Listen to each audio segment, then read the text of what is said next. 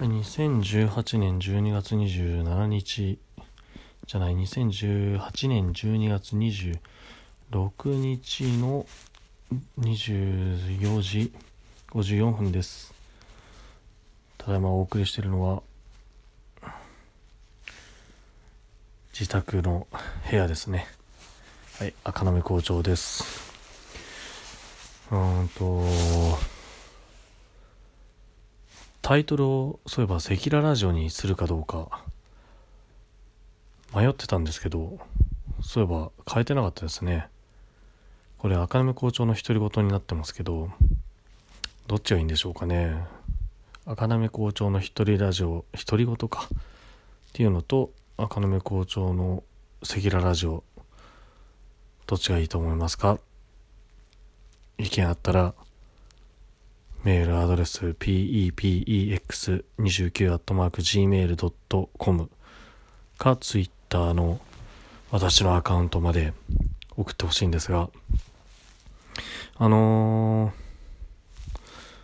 ー、あそれかあれですよね。タイトルにもシャープってつけました。タイトル。あの毎回発信するタイトルの方にもハッシュタグをつけたんですけどハッシュタグのその和音の「お」の始まる大人をつけたのはまあちょっとねツイッター上でこれを配信しましたっていう時になんかあのこのアンカーっていうポッドキャストを収録するアプリは自動でツイッターに上げてくれるっていう機能があるんですけどそうそれを一回キャンセルして自分でもう一回手動で上げてたんですけどそういえばタイトルにそれをハッシュタグとかつけてればそれで一石二鳥じゃないかと。気づきましてそうしたんですがあれですねツイッターとか見てない人でもあこのハッシュタグをこの赤沼校長のラジオでは使ってるんだなって思ってくれるんじゃないかなという淡い希望も今はありますね。はい。と言ってもね今のところ僕が知ってる限りはあれ？ノーボさんと僕の友人のモンソンしか聞いてないと思われますがはい。今日は12月25日じゃない26日だったんですけれども昨日の夜中結局何時だったかな家に着いたの3時とか寝る時間が4時とかでだったんですけどあのー、最近はあれですね。そんな時間に寝てもやっぱり7時8時には一回起きて9時には電車に乗るか家を出るかっていうのはねやりますよね。まあそういう日は一日眠いんですけど今日なんか別にそんなやることなかったんで本当はもう冬休みに入りたいぐらいなんですけどねただ明日はその柏市の僕の地元の友達バディたち親友たちですね。との忘年会なのでまあそれが終わらないと福島には行けないということもあったりとかあとは28日が基本的に会社の仕事納めなんですけど、まあ、明日忘年会やって28行って、まあ、会社の人たちともね一応挨拶というか飲んどかないとなっていうところですよね。12月は本当めんどくさいですよね。そういう。うん。最近本当にお酒飲むっていうのがめんどくさくなっちゃってきて。なんかもっとないのかなって思うとやっぱりあれですかね。やっぱ覚醒剤とかなのかな。うん。シャブ？うん。まあ嘘ですよ。全くやってないですけど。でもねもしかしたら聞いてる人はあのこんな毎日面白くもないことをずっと言い続けられるなんてなんかやってんじゃないかって思う人もいるかもしれませんがやってませんよ。決めてるとしたらたまに二郎系のラーメンを決めるぐらいですよね。うん今日のお昼もそういう秋葉原出あのー、あれですね。帰りの電車の乗り換えの秋葉原でね。大好きな影武者っていうラーメン屋で二郎系なんですけど。2時 3, 3時ぐらいでしたかね。うん食べてから帰ってきましたね。そう今日は早く帰ってきたんですよ。でもう今日は本当にそのスケジュールの話しかまあ今できてませんが。あのー、なんでしょうね。思いつきません。ああ思いついたことがありますよ。言いましたっけ？アップルウォッチをねいただいたんですよね。仕事の得意先から。その得意先の方のなんか社内の何ですかね。社内の表彰みたいなのとかあったあまりなんですかね。わかんないんですけど総務の方から何個か余っててああちょうど今人数ぴったりなんであの今年も1年お世話になったんでみたいな。アップルウォッチですよ。僕ずっと欲しかったんですけどね。というのも僕腕腕時計をつけてなくて。もともと。自分で最初につけたのはやっぱりあの G ショック的なやつですよね。中学生ぐらいの時。で高校に入った時ぐらいだったかな。あのフォッシルっていう今でもある腕時計の会社なんですけどそこの赤い LED で文字だけなんて言うんでしたっけ？7セグって言うんでしたっけ？8セグって言うんでしたっけ？6セグって言うんでしたっけ？覚えてないですけどあのただのなんだ23時何何何何々分って出るだけっていうね。赤い LED で。そんな時計を自分で買ったのが最後で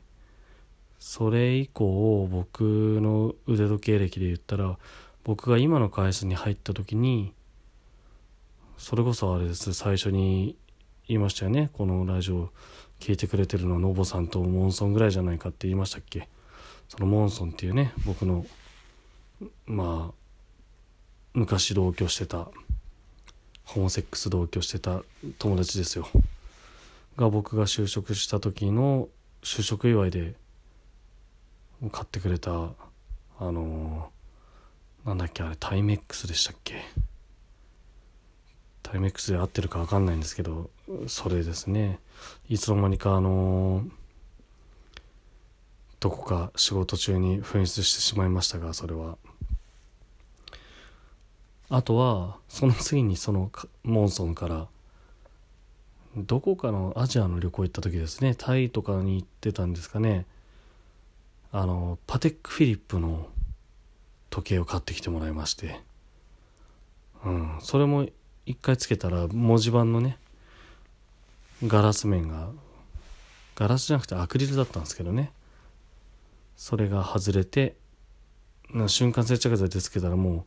白くひび割れちゃって結局使い物にならなかったっていうパテック・フィリップの偽物。僕の時計遍歴はもうそのぐらいなんじゃないですかね。うん。そうそうまあというのとあとやっぱ腕にずっとつけてるのが嫌なんですよね。で嫌でしょうがなかったんですけどそうアップルウォッチとかスマートウォッチで最近ね出てますよね。最近っていうかまあここ何年間か。でもともとアップルウォッチじゃなくてガーミンっていうメーカーの時計が欲しかったんです。というのもまあ時計が欲しいというよりも僕はあの何て言うんですかね。仕事上別にすごくガジェットを使わないといけないという話じゃないんですけど何て言うんですかね。結構仕事が忙しくなったりとかする割には自由な時間があったりとかするのでうーんっていうのわかんないですけどまあな音楽とかラジオとかポッドキャストとか聞きながら電話がしょっちゅう鳴るから電話を受けないといけないし携帯でメール見たり携帯でもメール返したり携帯でその添付ファイルをいじれたりとかしたりとかその携帯をテザリングに使ったりとかで外でねその、まあ、公園でも仕事できるような状況でパソコン持ち歩いてたりとかっていうような感じのなんだろう業務スタイルというかをしているのであの会社の携帯は iPhone なんですね。でパケットは社内のに何人かで分けて50ギガぐらいを分けて使えると。で会社の携帯テザリングで使えると。でただ携帯 iPhone の容量自体はそんな大きいわけじゃないのでそこに音楽とかあまああとプライベートのデータとかあんまり入れたくないじゃないですか。別に入れてもいいんでしょうけど。で自分が持っているプライベートの方の iPhone っていうのはほとんど電話もかかってこないんですけどそのネットラジオとかあと iTunes に入ってる音楽とか、うん、いろいろなデータとかっていうのが入ってるんですよね。で、イヤホンは AirPods っていうその Apple の Bluetooth イヤホンを使ってるんですけどその Bluetooth イヤホンっていうのが紐付けられる iPhone っていうのが 1, 1台しかないんですよ。で、切り替えることはできますけど、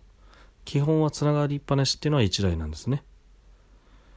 で、音楽とかポッドキャストが入っているプライベート iPhone の方につなげるじゃないですか。で、そうすると、仕事側の iPhone にかかってきた電話っていうのは、あの、電話かかってきたなと思ったら一回イヤホンを外さないといけないんですよ。めんどくさいですよね。で、AirPods ってその Bluetooth でつながってるイヤホンは電話の着信を受けることもできるんです。本来の機能としては。ということで僕は今の設定としては仕事の携帯の設定を転送設定にしてそれはもう機種のなんだろうな契約で変えられるわけじゃなくて機種の設定で変えられるんですけどその端末の設定で変えられるんですけど仕事 iPhone のにかかってきた電話はプライベート iPhone の方に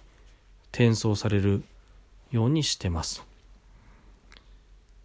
で自分のプライベート iPhone にかかってきたやつもプライベート iPhone に電話かかってきます。つまり電話の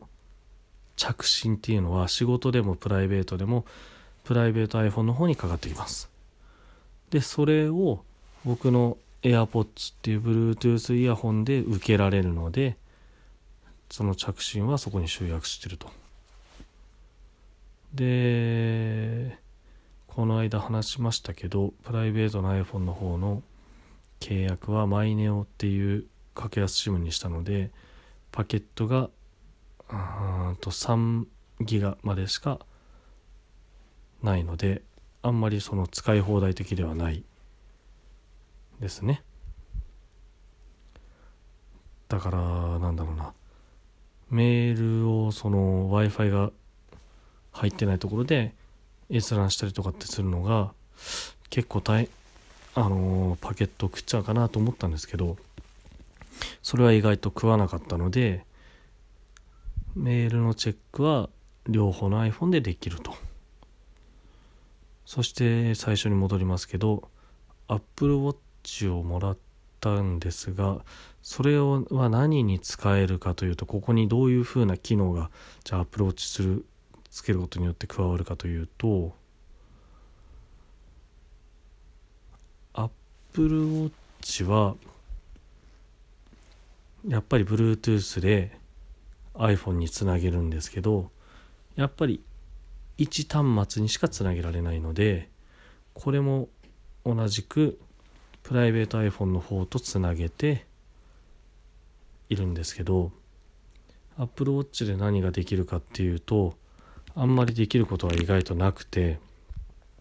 時計の表示もうそれは当たり前ですよね。あとはやっぱりそのヘルスケア的なやつが一番強いみたいですね。と脈拍？拍動の数数えるのとあとは立ったり座ったり走ったりっていう記録。あと睡眠。なんかどういう仕組みか分かりませんけど睡眠用のアプリを入れとくとこの腕時計つけたまま寝ます。ベッドに入った時間は何時何分です。入眠した睡眠に入った時間何時何分です。で起きた時間何時何分ですと。でその間なんだろうレム睡眠時うーん何て言うんでしたっけ睡眠のなんか種類ありますよね。そのなんか3種類の睡眠時間睡眠の何時から何分,、ま、何何分間この睡眠でした。何分間この睡眠でした。みたいなことを書いてくれてで結果それを計算すると今日の睡眠は質のいい睡眠でしたよみたいな。そういうことをねおせっかいにも表示してくれるっていうアプリ。ねそういうヘルスケア的なものが主に入っていてあとできるのはそのプライベート iPhone につながっているのでそのプライベート iPhone をリモートコントロールする役目になっていてまず1個は着信がありましたっていう時に例えばさっきの AirPods を耳にもつけてませんっていう時に iPhone もポケットに入れてて気づきませんっていう時に腕時計が震えますと。で昨日初めて知ったんですけどその Apple Watch の方にその着信を受けるボタンがあったので、まあ、試しに押してみたらこの Apple Watch からも音出るんですね。でマイク機能もついてるんですね。だから腕時計に対して会話するみたいな。まあ外じゃなくてよかったですよ。会社内でね。変なやつだと思われますからね。あとできるのは、うん、僕としては嬉しかったのがその iPhone の中に入っている音源とかポッドキャストとか聞く時の音量とかあとはその曲を選んだりとかポッドキャストの番組選んだりとかっていうのを Apple Watch 上でできますと。それは嬉しいですよね。うん。あとまあ一番嬉しいのはあのメールとか LINE とかショートメール WeChat 着信があったりとかあのいろんなメッセージが入ってきたりとかした時にあの Apple Watch 上で一応確認ができるようになっているので返信とか難しいんですけどね。ただあれなんですよ。僕仕事上土日とかもメールが入ってきたりとかして重要なメールだったりとかで着信があったりとかするってこともあるんで肌身離さず携帯を持ってなくちゃいけなかったんですけど意外と重いじゃないですか。子供たちとなんか走り回って遊んだりとかしてると結構邪魔だなと思ってたりしたんですよね。でそれをカバンに入れたままアップルウォッチだけつけとけば着信あった時にああかかってきてるなとかメールが入ってきてるなとかそういうのがちょっとね確認程度ですけど分かるっていうのはすごくいいことですね。まあ仕事の奴隷に一歩近づいたなってことですが。まあしょうがありませんね。家族を養うのには仕事をしなくてはいけないっていうのはね最近思いますから。そう仕事しなければしないだけね生活はできるんですけどまあその分ね稼ぎは減りますからね。しょうがないですね。うん。そういう社会にね今後ね変わっていけばいいと思うんですけどそういう社会からね。まあいいですいいです。あと今日はもうこんなもんですけどふるさと納税の話を今度したいなと思っていますがやばいじゃんもう20分も撮ってるなこれ。その話はまた別の機会にしましょう。ということでおやすみなさい。また明日。バイバイ。